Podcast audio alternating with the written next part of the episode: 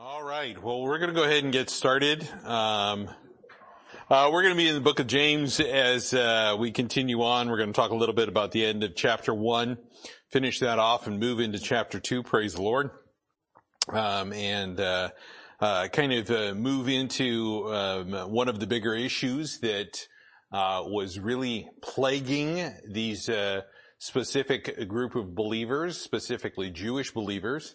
Um, and uh, we do find that it's also another issue that happens today uh, very frequently, and is um, again something that uh, God does not really tolerate.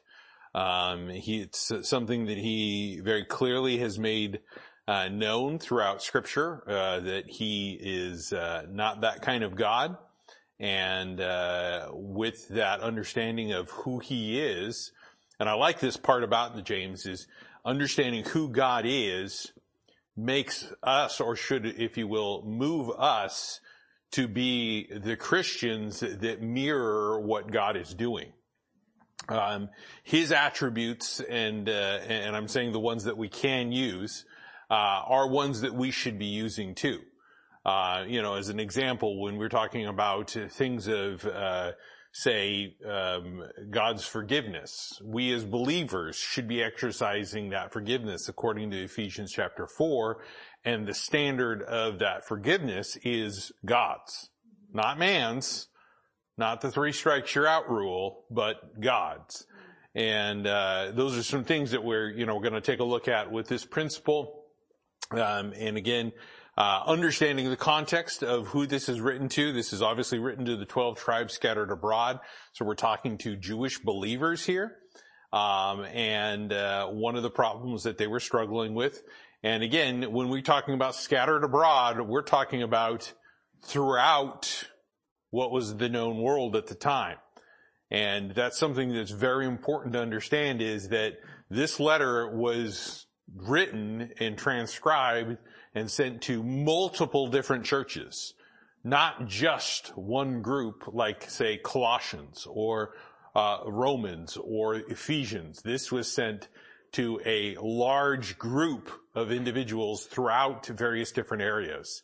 So we're going to take that in mind, look at a couple of things uh, regarding that, but let's start off with a word of prayer, uh, and then we'll get into the message, uh, the lesson this evening. Dear Heavenly Father, Thank you again for the time to be here. Thank you again for an opportunity to study your word, Lord. I'm just so thankful and so grateful that uh, you are a God that uh, loves us and cares for us, uh, has preserved your word for us and given it to us, and that we can learn about you. We can learn about uh, what pleases you. Learn about um, how we can um, truly if you will, be uh, individuals that bring you glory, honor, and praise, uh, rather than just guessing in this life and hoping for the best. I thank you, Lord, that you give your give us your Holy Spirit to guide us and direct us in that. And I pray that, uh, Lord, tonight you would just continue to speak with us and show us these principles uh, that we would hide them in our heart, use them in such a way that we would bring you that glory. Thank you again for those that are here this evening, and I pray, Lord, that uh, you just uh, bless them um, as uh, they've endeavored to come out here and to receive something from you. And these things I ask and pray in your Son's name, Jesus Christ. Amen. So in the last part of chapter one, we kind of uh, began talking about some of the how-to part, uh, specifically the how-to in regards to uh, being hearers and doers. And this is an important principle, obviously, is we don't want to just be somebody that listens and never does what we're supposed to do. Um, you know, scripture is written in such a way that, uh, yes, we can listen and we should listen, but we're also supposed to do what God tells us to. Uh, it does us no good if we sit there and listen and then just completely ignore that. Uh, that is something that God uh, specifically says he dislikes. Uh, he considers that sin. Um, and, uh, you know, obviously it's disobedience. It's, uh, not being done by faith because faith cometh by hearing. We, we, we understand those principles. Uh, so when we talk about these in verses uh, 19 through 27, uh, where he's talking about being doers, uh, he walked through and he goes through and we talked about wrath and talked about uh, being swift to hear, slow to speak, uh, talking about the wrath of man. But in verse 22, he says, "But be ye doers of the word and not hearers only." Deceiving your own selves. For if there be any hearer of the word and not a doer, he is like unto a man beholding his natural face in a glass, like a mirror, if you will. For he beholdeth himself and goeth his way and straightway forgetteth what manner of man he was. But whoso looketh into the perfect law of liberty, and again that law of liberty, we're talking about the word of God, uh, and continueth therein, he is, he being not a forgetful hearer, but a doer of the work, this man shall be blessed in his deed. If any man among you seem to be religious and bridleth not his tongue, but deceiveth his own heart, this man's religion is vain. Pure religion undefiled before God and the Father is this, to visit the fatherless and the widows in their affliction, and to keep himself unspotted from the world. So we, we, we see how he, he, he closes out this chapter, and I'm just going to mention this as we're going to move into chapter two shortly. Um, he talks about keeping ourselves unspotted from the world and talks about controlling the tongue. And these two points he begins to really develop in the rest of the book. Chapter three, we know, develops a lot about the tongue and what we say and what we speak. In chapter two, we develop a lot more of the how-to part of it. Uh, again, about what we do versus what we hear. Uh, again, also along the same lines of what we see and how we judge it, um, and what we do with that. Um, we go into chapter four and we find a lot of things having to deal with uh, lust and sin and causing of problems. Uh, and again, those are things that we're talking about being unspotted from the world. Our actions, our deeds, what we do. Uh, because again, we don't want the influence of the world to come into our, our, our, our if, you, if you will, our lives to manipulate us to do something that is against God's word. Because again, we, we, in verse 1 of chapter 2, and I know I'm kind of skipping ahead here a little bit, but bear with me, says, My brethren, have not the faith of our Lord Jesus Christ, the Lord of glory, with respect of persons. Now this is important because again, he's talking about the faith and how it is being exercised. This is the main thrust of what a lot of the book of James is about. The faith and what you're doing with it. How do you show it? How do you demonstrate it? Uh, what is a, a, a manner in which you should conduct yourself faithfully? And one of the things that we find here is he's saying your faith should not be polluted with man's, if you will, influence. Because if we're talking about respecter of persons, we're talking about preferring one person over another, listening to one over another, and that's a problem. Because it can cloud our judgment, it can cloud how we discern things, it can muddy the waters and cause us to err in our judgment. And that's what God specifically does not want us to do. We want to be perfect and pure in our judgments and what we do. They should match what God says. And we'll get to that, in, Lord willing. But in verse 22, where we kind of left off a little bit about being doers of the word and not hearers only, here is the issue that happens. If we are an individual that is going to say, well, I'm going to listen to the word of God, I'm going to, you know, the word of God is important to me, but we fail to act upon what we hear, there is a deceitful spirit that, that, that, that will influence us and it's our own. Because he says right there, he says, deceiving your own selves. Uh, keep your place there and just flip over to the book of Galatians really quickly. Uh, Galatians, Galatians chapter 6. Galatians chapter 6 in, um, oh, verse 6, let's pick up there. He says, let him that is taught in the word communicate unto him that teacheth in all good things talking about how we go about communicating. In verse 7, he says, be not deceived. And this is a verse that we, we've heard a lot. A lot of us have it memorized. Be not deceived. God is not mocked. For whatsoever man soweth, that shall he also reap.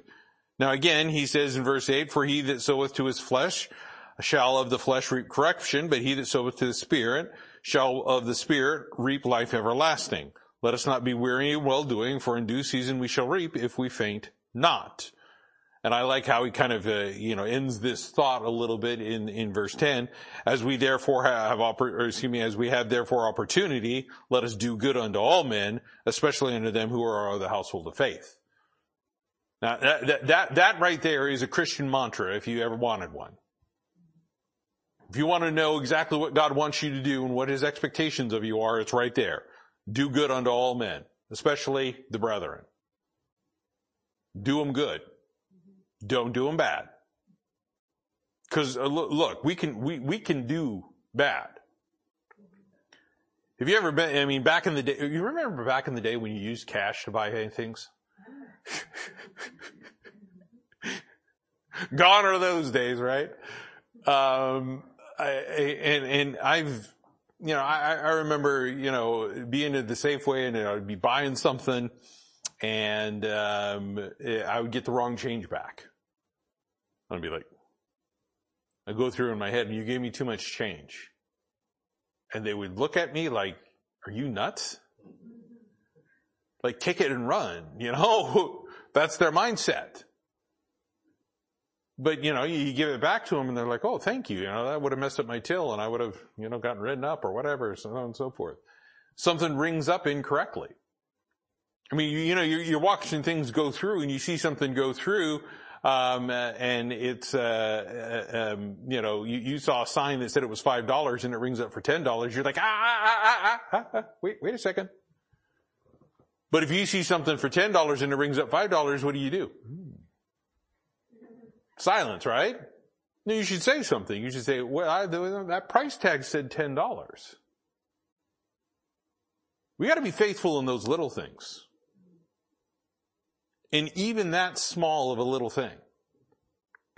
That, that, that, that, that's a big thing to God. That's a big thing to God. Faithful in those small little things.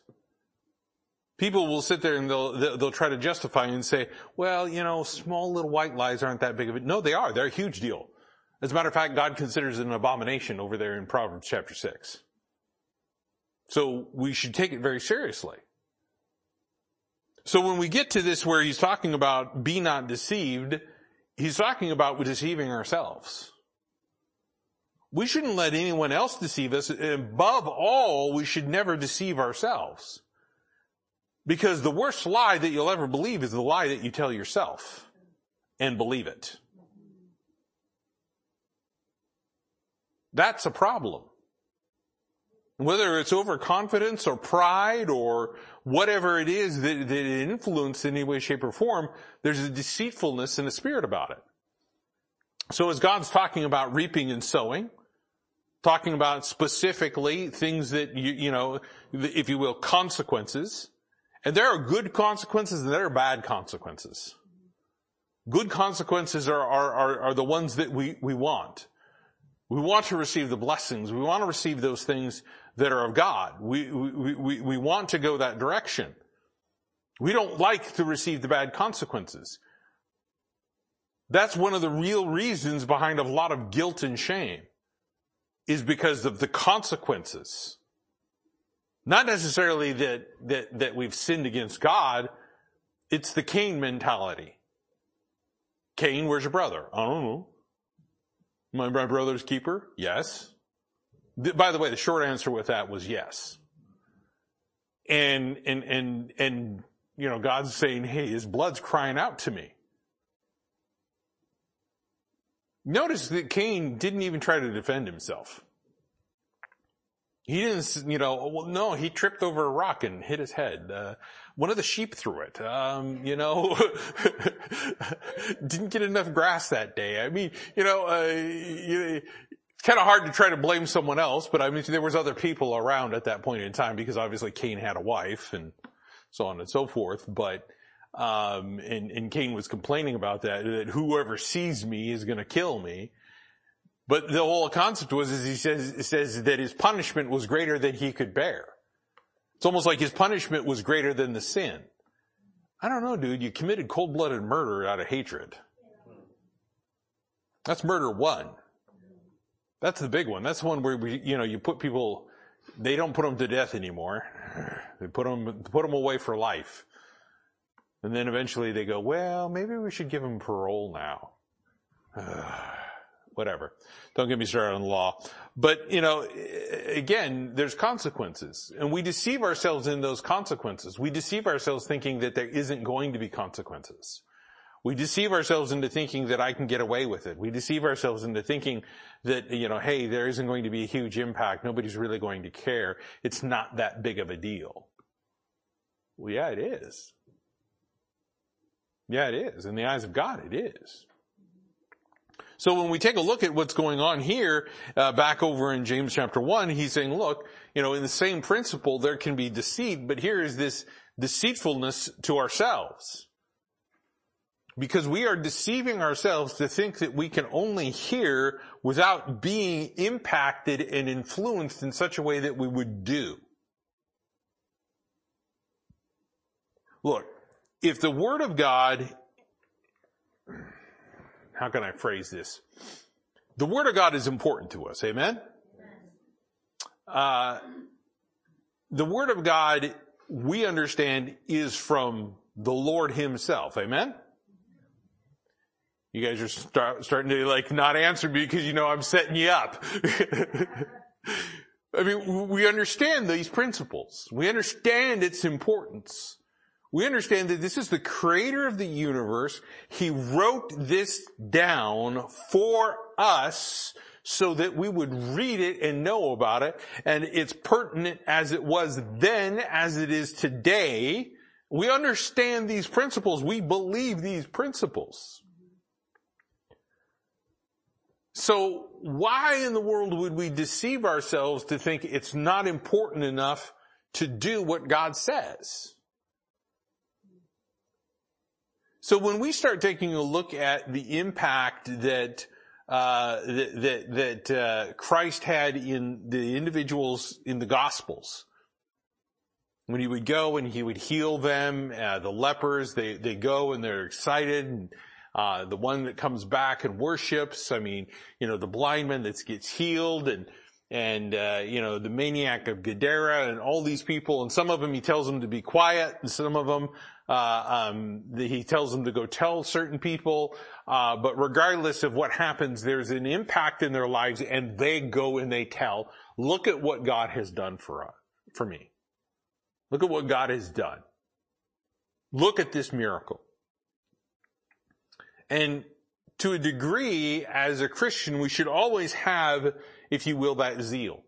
Look at what God has done for me. Look at what God has put down in His Word whenever we get something from the Word of God, when we're reading it, and we see something on that page and it leaps out to us and it speaks to us and, and, and, very clearly it's the Holy Spirit guiding our thought processes saying, look, this is how it needs to be. And, and whether there's conviction that comes or whether there's rejoicing that comes, whatever spectrum, uh, you know, portion of the spectrum it's in, in our response, there should be something that is done with what God has said. God's word isn't meant to sit idle and do nothing. And this becomes an important principle that, that, that, that, James is trying to get through to these individuals, these believers, so that they would begin acting upon what God has told them to do. Now that is the principle of faith. That's the principle of faith. Hearing what God said and then doing it. Isn't that what Abraham did? Isn't that what Jacob did? A big bug, whatever that is. um, wh- wh- whatever you know, whichever person you choose at a scripture that did something because God said, how about Rahab the harlot? Just go ahead and hang a, you know, a rope out the window and you'll be fine. Could you imagine the thought of that? Wait a second. What's going to happen? Well, we're going to attack the town. Oh, okay. And then what? We're going to destroy it. You're like, okay. And you just want me to hang a rope out the window and everything's gonna be fine? Yeah. Yeah. Just hang that out the window. You'll be fine. No problem.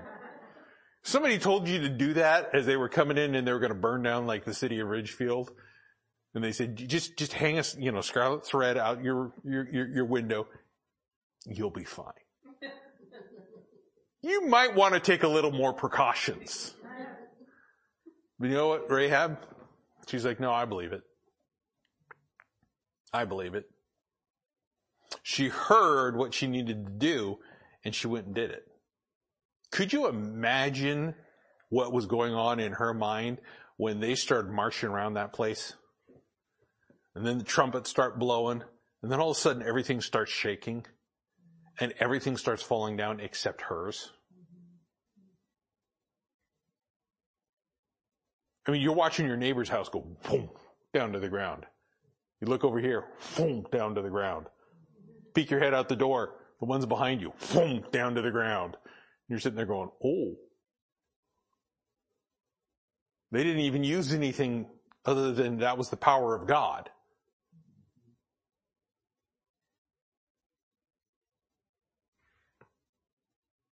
What did she do? She exercised faith. So when we hear something about, from the Word of God, we should act upon it. And sometimes it's an immediate response. Sometimes it's a response that may take a while to do. I mean, you know, Noah as an example. He didn't build that thing in a day. It took a few years. so when we, when we understand that concept, there's a continual process. It doesn't just stop. God tells us to do something, He expects us to continue forward in it. Regardless of whatever circumstances happen. Regardless of who falls around you, regardless of, of, of what, you know, goes off in your life, regardless of all of those situations, God still has this expectation. Because this is given without caveat. And if you get down here to where he's talking about, you know, the, the, the forgetfulness of man, he, he, he equates it to the person that hears and then fails to do as somebody that looks in the mirror and they go, oh yeah, they kind of check themselves out and then they walk away and they don't remember what they look like. When you go and you get ready in the morning or get ready in the afternoon or get ready in the evening, depending on whenever you get ready, to go out and do something or whatever you're going to do, you look in the mirror you make sure, you know, as we get older, we start plucking the hairs. You know, hair, hair grows where hair shouldn't be. you start removing that stuff. Hair, where hair was, there's no hair anymore. You know, whatever may happen, regardless of that, when we look in the mirror, how often do you think and go back to that moment in the day? I don't. I don't. Today, I, I, you know, I walked walked into uh, you know bathroom, looked in the mirror for a moment, and I was like, "Oh wow, I got a little bit of that whipped cream from my coffee on my beard here." I looked at that and I was like, "Oh, I need to make sure that I, you know, wash that off." And I walked out to go do something else, and guess what I did? I forgot about it. I forgot about it. Walk past the mirror and I'm like, oh, I, well, I didn't get that. You know, better get that now, you know, and take care of it. Otherwise I'm going to forget again. So this is the response that God wants us to do is, is we see here is something immediate so that we don't forget this. So that when we hear the word of God, excuse me, we respond immediately. When, when Abraham heard the word of God saying go, what did he do? Go. There's a message that I was playing around with a while, uh, a while ago, um, talking about uh, some of the discipleship stuff that went on in scripture with, uh, with Jesus Christ. And you remember the, the one guy that, uh, when he said, follow me, and his response was, let me bury my dead first?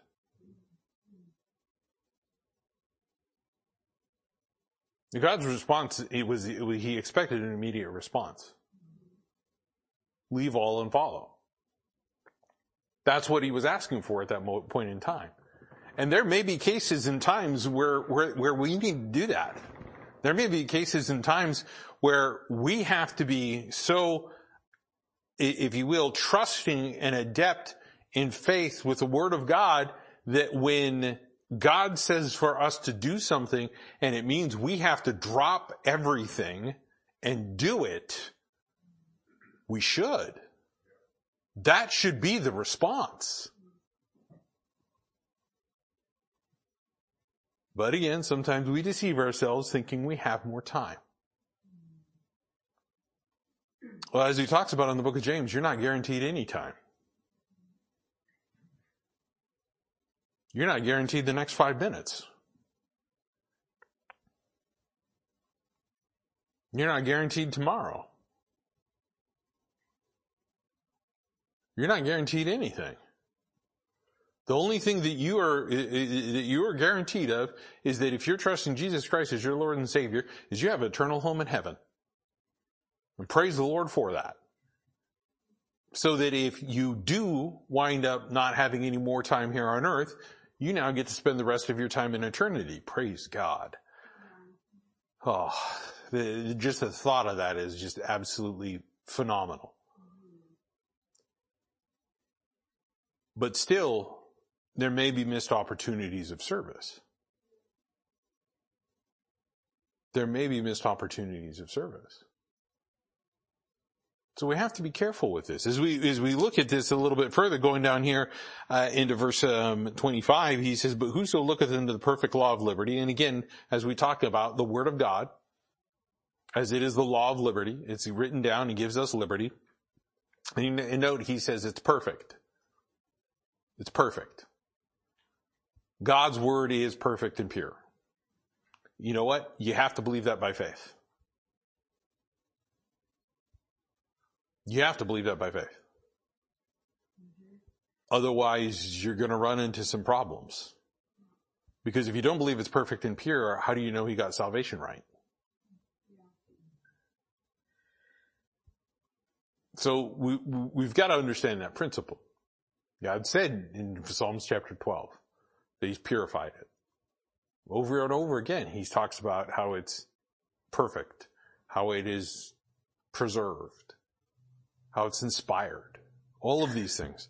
But here he's, he's saying when we take a look into the Word of God, when we take a look into that and we be start, if you will, searching it out, studying it, investigating, um, and, and doing what we're supposed to do, as it says, study to show thyself approved unto God. It says, and continueth therein. Look, whatever it is, and, I'll, I'll, make this clear, we, we've got some things that we have to do when it comes to to um, our Christian life with the Word of God. Not only do we have to be listening to it in the form of preaching and teaching, but we're also supposed to read it, not just to get through it, but to read it and retain it. Memorize it, meditate on it, and study it there are some things that need to be studied in scripture. Whatever it is you sh- that you study should have an application and do something for you and draw you nearer to God. As an example, as he talked about up there a little bit more, where he was talking about those people that were, uh, um, uh, you know, um, uh, oh, uh, you know, later, uh, sorry, another portion of scripture where he's talking about individuals that are, are, are worshiping angels and looking into the, the spirit world and trying to study stuff that is, if you will, extra scriptural, that is outside of scripture. You spend all your time doing that, all that's going to do is puff up your flesh. Studying the Word of God, that's something totally different. Because that knowledge that you receive is supposed to be let back out. Because as he says in 1 Corinthians 13, what does he say? He says, knowledge puffeth up. Charity edifies. So when we receive knowledge, when we receive instruction from the Word of God, and we receive knowledge of the scriptures, knowledge of who God is, knowledge of His will, we are supposed to take that and understand it and how it applies to us specifically, and with wisdom use it adeptly in our judgment and our discernment in such a way that it demonstrates the glory of God.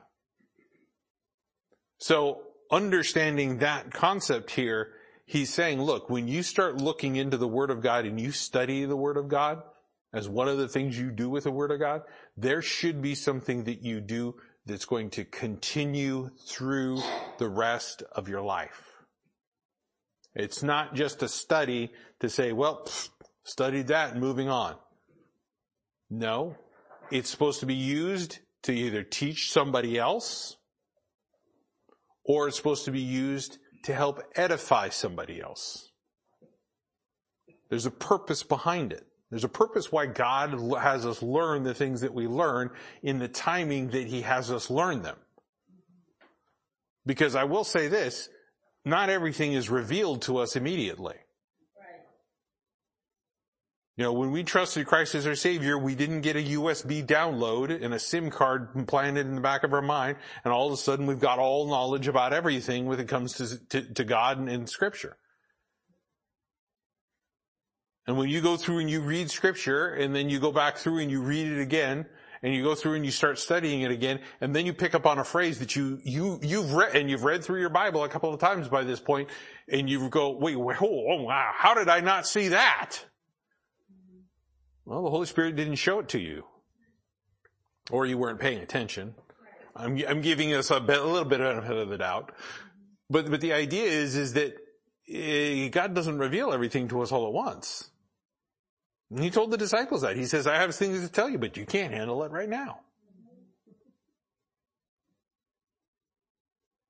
Could you imagine if you all of a sudden knew everything that was going to happen, everything that was going to go on? You'd explode. You would just, just, I, I could just see myself at one point in time, if that was there, I just see myself sitting in a chair and then all of a sudden just going, pooh, into like powder. Nothing left. It's just too great for us. Praise God that He teaches us little bit by little bit by little bit by little bit. When a child's a day old, you don't teach him how to drive. He's got to grow into that. Just like we have to grow into that. Right? I mean, you know, by the time they get 10 years old, maybe they've dabbled around, maybe they drove, drove the truck over a field or something like that, or played around or something. My dad would have us do that, and, you know, we'd be driving along, uh, going to school or something like that. And we'd be a long stretch of highway, and he'd like, okay, grab the wheel, you're steering. And I'm like, oh yeah. You know, he's got the gas and everything, and of course he's got his hand right there at the wheel. He's always got his hand on the wheel. Never took off the wheel. He's just got it right there so that he can immediately respond when needed. But I felt, oh man, the power. I'm driving. No, you're not. you're steering a car. I mean, you know, you, you, you, you teach it gently to the point of where it comes time to get the, the driver's license you go in, you get your education and you get the test and you pass the test and the written test and then you got to pass the, the driving test and then everything's like, oh yay, you passed. And then you start driving for real. And then what happens? You learn by experience. You learn what hydroplaning is the first time you do it. You, you, you learn that uh, there's certain laws of physics that cannot be undone as you attempt to corner at certain speeds. you know, that whole body in motion will remain in motion in that same general direction. You know, th- things of that nature. You begin to learn laws of physics and you know, sit there and go, man, I really wish I paid more attention. But the, the end result is, is we grow into those things. So when I see that word where he says in, in, in verse 25, continueth, it's a continual process. There is not one person on the face of the earth that has come to that point where they know everything about the Bible. Nor will there ever be. I don't know everything about the Bible. There's stuff I read in Ezekiel and I go, what? What? I just keep reading. There's stuff in Revelation that I'm just going, I have no idea. Why? Well, I don't plan on being around for that. So, you know, if, uh, if you want to be around for that, you have a conversation with God and say, hey, I'd like to be exempt from the rapture, please. That's not going to go over. But the idea and the concept is, look, we're going to continue to grow. You never stop learning. I don't care how old we get, how, how much hoary hair we have. We are not going to come to the point of where we have all knowledge. Not until we're with Christ. But when we take a look at something like this and I see that word continue, I see a continual pattern of growth. The more you look into the Word of God and that perfect law of liberty, the more you continue in that, as he says here, um, that person is going to be blessed in their deed. Now I want you to see that in verse 25 where he says, But whoso looketh into the perfect law of liberty and continueth therein, he not being a forgetful hearer, but a doer of the work, this man shall be blessed in his deed. Not just blessed, but blessed in his deed. What is a deed? A deed is something that is done. That sounds weird. but when you do something, you are doing deeds. There are certain things that, that, that we do that if you will, and you look at it as, as, you know, actions, as you look at it as physical things that we do with our bodies, there's certain deeds that we do. Somebody does a dirty deed. That's somebody that robs a bank. Somebody that knocks over, you know, knocks over the liquor store. Somebody that, uh, you know, pulls a gun on somebody and mugs them. Um, wh- whatever it may be. And I'm using those as extremes. Those are bad things. Now, if we want to be blessed in what we do, and we should desire that as a believer, we should desire the blessing of God on everything we do. If you can't ask God to bless what you're doing, then you ought not be doing it. End of story. if you can't go to God and, you know, right before you do it, say, Lord, would you please bless this? You know, I've looked at your word. I've gone through it. I've studied it. I know what your will is. I know exactly what you want me to do. When I'm doing this, I, I Lord, I just want to be, bring you glory, honor, and praise. I just want your blessing upon this. You should do that with what you do. You, you, you, should, I mean, you should do that with work. You should do that with, uh, getting in the car. You should do that with, you know, whatever it, it may be. When, because again, then again, as we talk about in Colossians, that puts Christ as the preeminent. You're going to Him first. But if you want to be blessed in your deeds, there's a certain way that God talks about that. Go over to Psalm 1. Let's just take a look at this really quickly. Psalm chapter 1 one of many passages, one of many passages talking about how we can have these blessings in our life. Now, when I talk about being blessed in our deeds, I'm not talking about, you know, you put $5 into the lotto machine and you win a million dollars. I'm not talking about that. I'm not talking about something of that nature. I'm talking about the Lord's blessing on what you do. The Lord, if you will, saying, uh, that's exactly what I want done. Well done, thou good and faithful servant. You know, as he said of Christ, this is my son in whom I'm well pleased. We want God to be pleased with what we do, right? Well, that's his blessing. In Psalm chapter 1 it says, Blessed is the man that walketh not in the counsel of the ungodly, nor standeth in the way of sinners, nor sitteth in the seat of the scornful. But his delight is in the law of the Lord, and in his law doth he meditate day and night. So what is the principle that we find here with Psalm chapter 1? The principle that we find with Psalm chapter 1 is this, that if you spend more time in the Word of God and less time with worldly principles, there will be blessings of what you do. Yeah. Now again, I'm not talking about prosperity. But I will tell you this.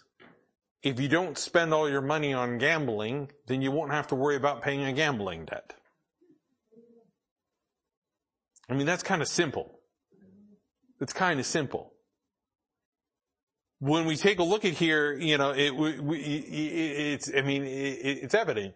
You'll have money to be able to spend on what you need, the provisions, food and raiment, the basics. And aren't you glad that God blesses you with a little bit more that you're able to actually pay for rent or pay for a house and pay for a car pay for the gas for the car or the electricity for the car in my case, um, or, or, or, you know, or whatever it may be. And God blesses you and he, you get things that you don't even deserve and the Lord just gives that to you. And that's a blessing. But I'm not talking about working for the blessings. I'm talking about the blessings as in we're, we're, blessing the Lord with what we're doing because it pleases Him and brings Him glory, honor, and praise. And we in turn become blessed by that. The greatest blessing you'll ever get is knowing that you pleased your Savior, by the way. Not the accolades of men not the laurels that are temporary that, that, that, Paul talks about, that temporary crown. We're talking about the stuff that God looks at and says, that's what I want. That's what I want you to do. That's exactly what you need to do with your life. In Psalm chapter one, he makes this clear. And, and how do we, how do we avoid doing those things where we're the forgetful hearer? By what we are listening to. This individual that's the opposite here, the person that is not blessed, is the person that is walking in the counsel of the ungodly. What does that mean? That means they've listened to somebody that was ungodly and that ungodliness has influenced the counsel and that counsel has influenced that person. They listened to the wrong thing. They listened to the wrong thing. Standeth in the way of sinners. That means that's the direction that the sinner told them to go. Wait a second. We're only supposed to receive one voice. And it's, and it's not the lady in the car or on the phone that's giving us directions. It's God. He's the one that directs us He's the one that guides us. He's the one that puts us in the path. He's the one that tells us the way to go. All of those things. This guy right here, he is standing in the way of sinners. That means that he listened to what the sinner told him to do and he is found right there where there's a sinful path. Or sitteth in the seat of the scornful. That means he's sitting there having fellowship with someone else that scorns the word of God. Bible's pretty clear. You don't want to be around a scorner. You don't want to be around a scorner.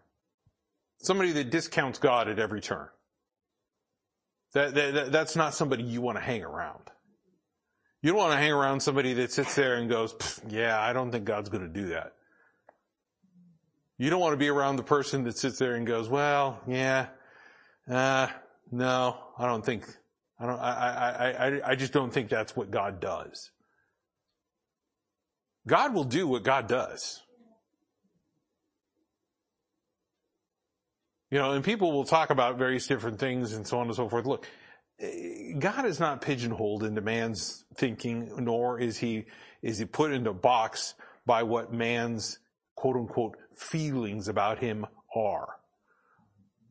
God operates outside of that. So if God wants to do something, God can do something. He made the sun stand still twice. I, I want you to think about the concept of that. If you're a flat earther, you can turn the rest of this out. you realize what it would take to have the sun stand still in the sky? The earth stops what?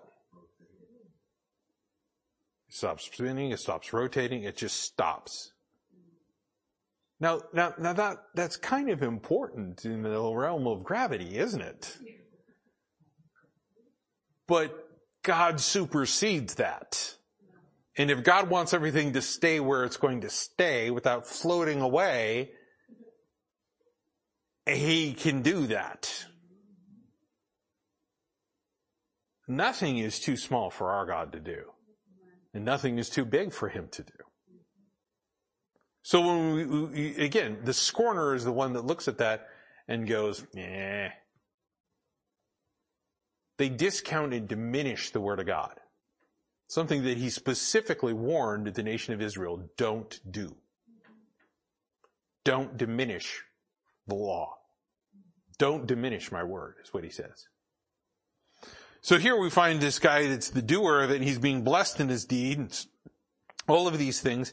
But in verse 26, he, he makes it clear that this is not something that you fake. There's a lot of people that feign things, fake things in life. There's a lot of people that, that, that, that, that make stuff up. And here he says, look, if there's going to be somebody here that seems to be religious, now I'm going to stop there just to mention this for a moment. You say the word religion and it's like a bad word nowadays. It's like saying you, you walk into the lunchroom at the office and say, who wants to discuss politics? You're liable to get a tuna face or t- tuna sandwich slammed in your face, depending on who, what side of the fence you're on, right? Or it's either going to be a tuna fish sandwich or it's going to be a vegan sandwich, one or the other. But you're going to get hit with something. But the, but the concept is, is it's like you, you don't talk about religion today. Nobody wants to talk about religion because all religion's evil. And, and I've heard and I've even said things of the nature of religion is responsible for sending a lot of people to hell. But let's clarify that. We're talking about the false kind of religion. Over in the book of Galatians, you know what he calls Jewish law, Judaism? the Jews' religion. Not God's religion, the Jews' religion. And here he clarifies this. So he's saying, look, I want you to be religious. I want you to be religious. When we think of religious activity, we think of something that is done in a strict order, in a strict mandate, done religiously every single day. You get up in the morning, the first thing you do is you brush your teeth. You do this, you do that, you do this, you do that, you do this, you do that, and then you, you know, move about the rest of the day. But there's all these things that you do with, if you will, a religiousness about it. Well, what God wants when you start talking about religion is He wants you to have a pattern of where you are doing things that not because you're doing it on automatic, but you're doing it because you want to do it when God tells you to do it. That it's just the response. God says do this and your automatic response is, mm, let me think about it. No. That's not the automatic response. The automatic response is, where, what do you want me to do? Where do you want me to go? Who will go for us? Here am I, send me. Amos, he goes over there and he, he, he, he preaches uh, to, to, to the people in, um, the northern kingdom, the ten tribes, and they're like, go preach that to, you know, Judah and Benjamin. Don't preach that up here. We don't need that. And what did he respond with? He said, look, I was just a herdsman and a picker of sycamore fruit. And God told me to go deliver this message. He didn't go to seminary. He didn't go to some theological, you know, uh, uh, doctorate school. He didn't have DD and PhD and MD and everything else behind his name. You know, he didn't have any of that. No, he just had herdsman picker of fruit. That's it. And God has him deliver a very powerful message of judgment to come. Way before the judgment ever showed up. Way before the judgment ever showed up. At the beginning part of when that kingdom first formed. That's an interesting thing to think about with Amos. But here, you know, he, he, he's saying, look, you, you, you want to have that religiousness about you. You want to do things.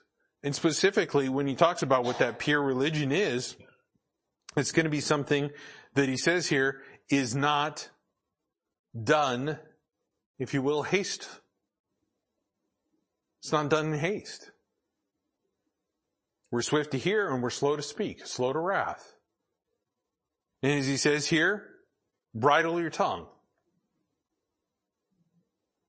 God's expectation of somebody that is religious isn't about being pious, isn't about self-glorification. It's about somebody that can control their tongue. That can control their tongue. And a person that sits there and tries to act religious, but can't control what they say, again, we run into the deceitful spirit that lies within them.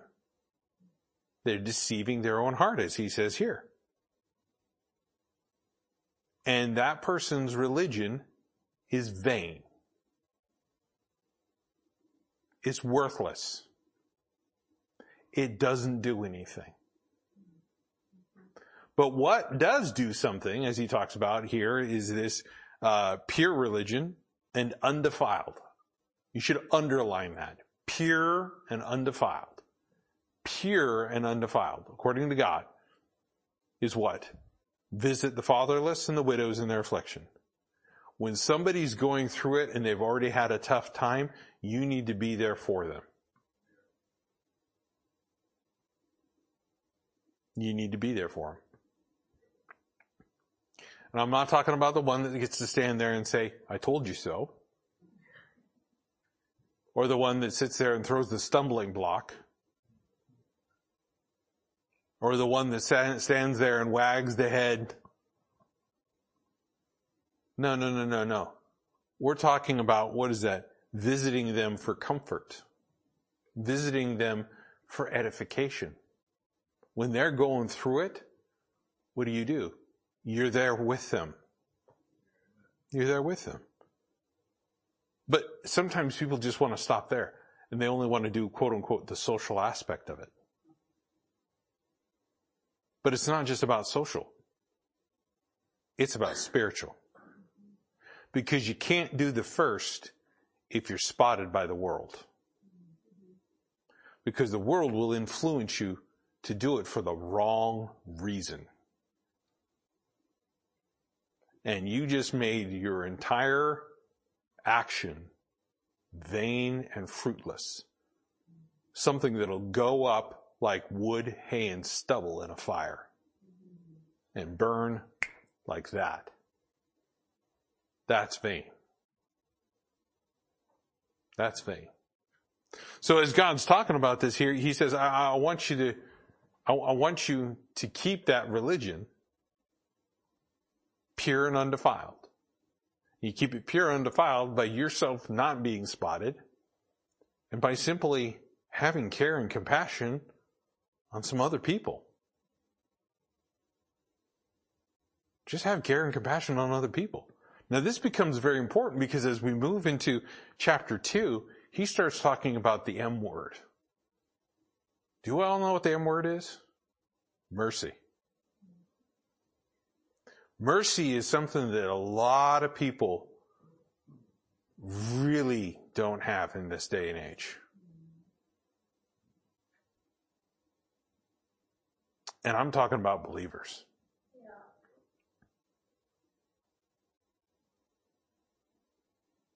we have been given so much mercy and so much grace.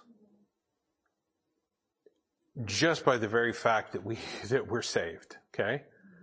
Just by the very fact that we have forgiveness of sins. Just by the very fact that we have eternal life.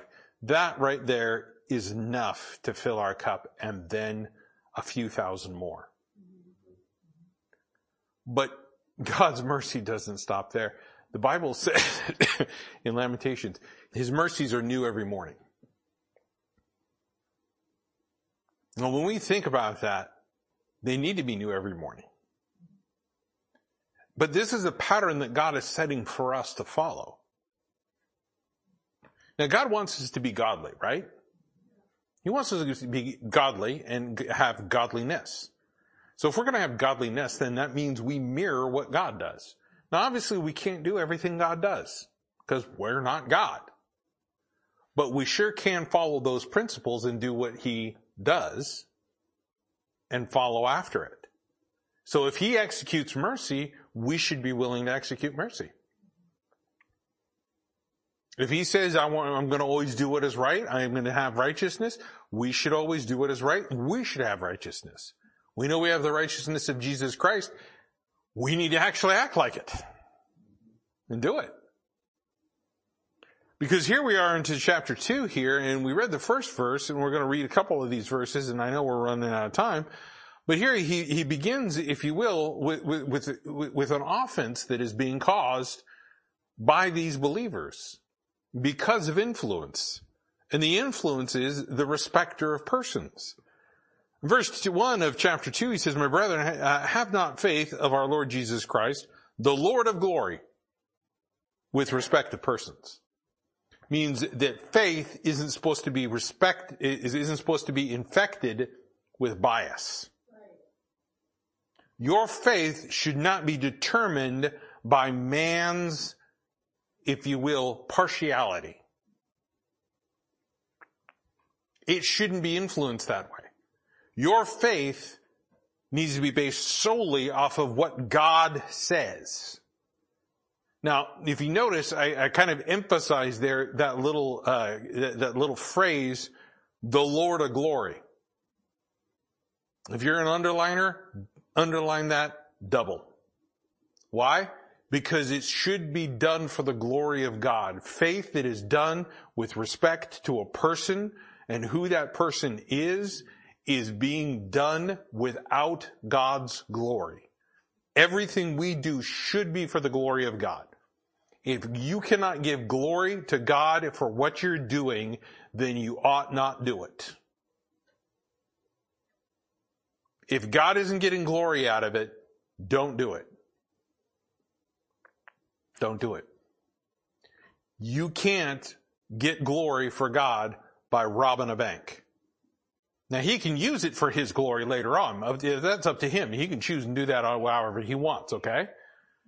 But everything that we're supposed to be doing is supposed to be for his glory, to please him, for his honor, for his praise. We keep that mentality, we keep that mindset, we're going to be doing fine. And here he makes it very clear that our faith shouldn't be influenced by man, shouldn't be influenced by who who, who, who, who's there? Who's around us when we're exercising our faith? That's an important thing because look, Elihu pointed out to Job that his faith was going to be examined by the people that were surrounding him.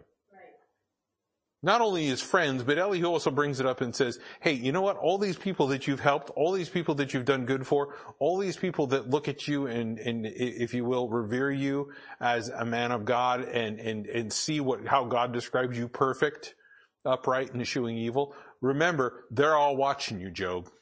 And they're going to watch you through this tribulation, and they're going to watch how you respond, and they're going to watch and see if you fall, and they're going to watch and see if you curse God. Job never did. So keep this in mind. When God tells you to do something and you hear it and you do it, somebody else is going to be watching it. Always keep that in mind. So when you exercise your faith, it should not be done with the respecter of persons. He covers this in, in, in, verse 2 where he says, For if there come into your assembly a man with a gold ring, in goodly apparel, and there come also a poor man in vile raiment, and have respect to him that weareth the gay clothing, and say unto him, excuse me, sit thou here in a good place, and say to the poor, stand thou there, or sit here under my footstool, are ye not then partial in yourselves and become judges of evil thoughts? So he starts going on and he's going to, we'll see this as we continue on next week. He gets into this and he starts calling this, calling this sin, which it is. Because it's not being done by faith of God. It's not being done by faith in Christ. It's being done by, if you will, a partial faith that is based off of how you're viewing other people around you. It's good to offer somebody else a seat. But it's wrong to offer somebody in a preferred manner. Now God makes it very clear here, and He makes it clear in scripture, and we'll see this. He says, I don't want you respecting the rich, and I don't want you respecting the poor. Now God, God fights the cause of the poor frequently, and we find that throughout scripture. Because not a lot of people stand up for them. Because man is partial. They, they do favor the man in the gay clothing. And when we talk about gay, we're not talking about that other kind of stuff, okay? Just doesn't understand that. You know, again, there's the English language being desecrated. But the end result is, is that, you know, he says, look, you're to take a look at somebody based on off of what they're wearing and whether or not they're to be preferred or not. That's ridiculous. That's ridiculous. Uh, I'll, I'll, I'll, give you this personal illustration and then we'll, we'll, we'll close here because we're out of time. Uh, I was at a church one time and, uh, it was a church that was in a, a, in, at the time in a very rural area, uh, of a, of a city. It was a smaller city, but the outside of the outskirts, that was all a lot of rural farmland. And, uh, there was a lot of people out there. They were, um, uh, a lot of them were pig farmers. And um, pigs are not known to be the cleanest animals in the world. Um, they're just downright filthy. Uh, God talks about that in Scripture. And um, this guy comes to this church and hears the gospel of Jesus Christ. And he's dirty, he's filthy. Because he just got done taking care of his pigs. And he comes in and he's just like, oh. Man, he, he, he, he feels the conviction and he, he, he gets, he gets right.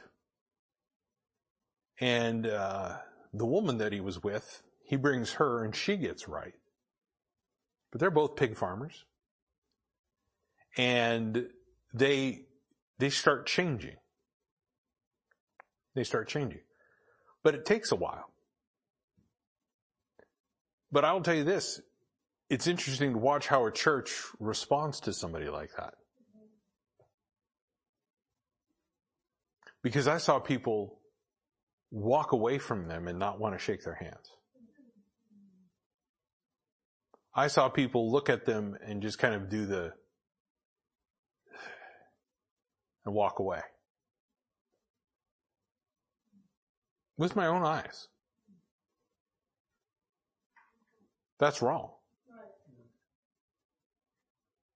Well, they'll go shake the guy that's over there and, you know, looking all nice in his fancy Armani suit and everything. But they won't shake that guy's hand? There's something wrong with that. Something wrong with that.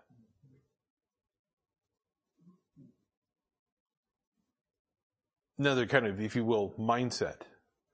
There was a CEO of a company that um, that I worked for, and uh, he he was known for being one of these guys that is all about the gay clothing. Okay, you know he was he was so obsessed with stuff it was it was ridiculous He, he actually, at, at one point in time, um, canceled a board meeting because the alarm at his house was going off and he thought his Lamborghini was being stolen. That didn't go over with the board very well, by the way. But this guy, he, he, he had a way of demeaning people because he was a respecter of persons. And this one guy walked in, he's one of these, I mean, just, you know, you know the guy, he, he's just a go-getter. He's just, he, you know, he's, he's a people pleaser. He's a, he, he, he's a yes man. He's just all about that, you know. He's trying to climb the corporate ladder and so on and so forth. And, uh, he gets in this, uh, this, um, uh, elevator and, uh, he's in this elevator with another employee and in comes the CEO using the same elevator. And this guy is, you know, climbing the corporate ladder. He's all like, oh yeah, yeah. He's all excited because here's the CEO of the company. He's like, sticks out his hand. He goes, uh, how are you doing, Mr. Such and Such? And he goes, great day today, right? And, the, and this is what the CEO did. He just kind of turned his head, looked up, looked down, sneered, and then looked back at the door.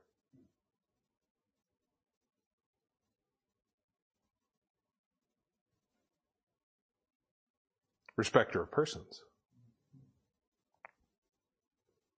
He didn't fit his style. In no way, shape, or form is that to be part of who we are in the body of Christ. Because look, we're going to run into some people that aren't going to fit the image. Okay? Because if, we, and, and I heard a pastor say this, if we're doing our job and we're telling people about Jesus Christ, then the next generation of pastors are going to have tattoos on their faces and holes in their face where they had the piercings. Yeah. If we're doing our job, yeah. telling people about Jesus Christ.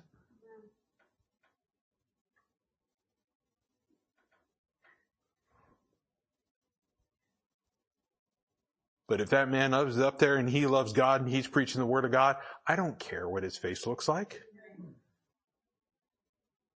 Do we really care? Are we that concerned? We shouldn't be. We shouldn't be. And what this causes is it causes a mentality for us to move into a religiosity that is vain. Moving into a thought process that is not based upon the faith of Christ. Remember what the Pharisees said about Jesus? The accusation? He eats with sinners. Praise God. Cause I was one one time. Praise God. I mean, you know, that's an important thing that he would come to sinners. When he came to their houses though, things changed things were different. Let's go take a look at Zacchaeus. Way out past time. Sorry to keep you late, but let's close with a word of prayer.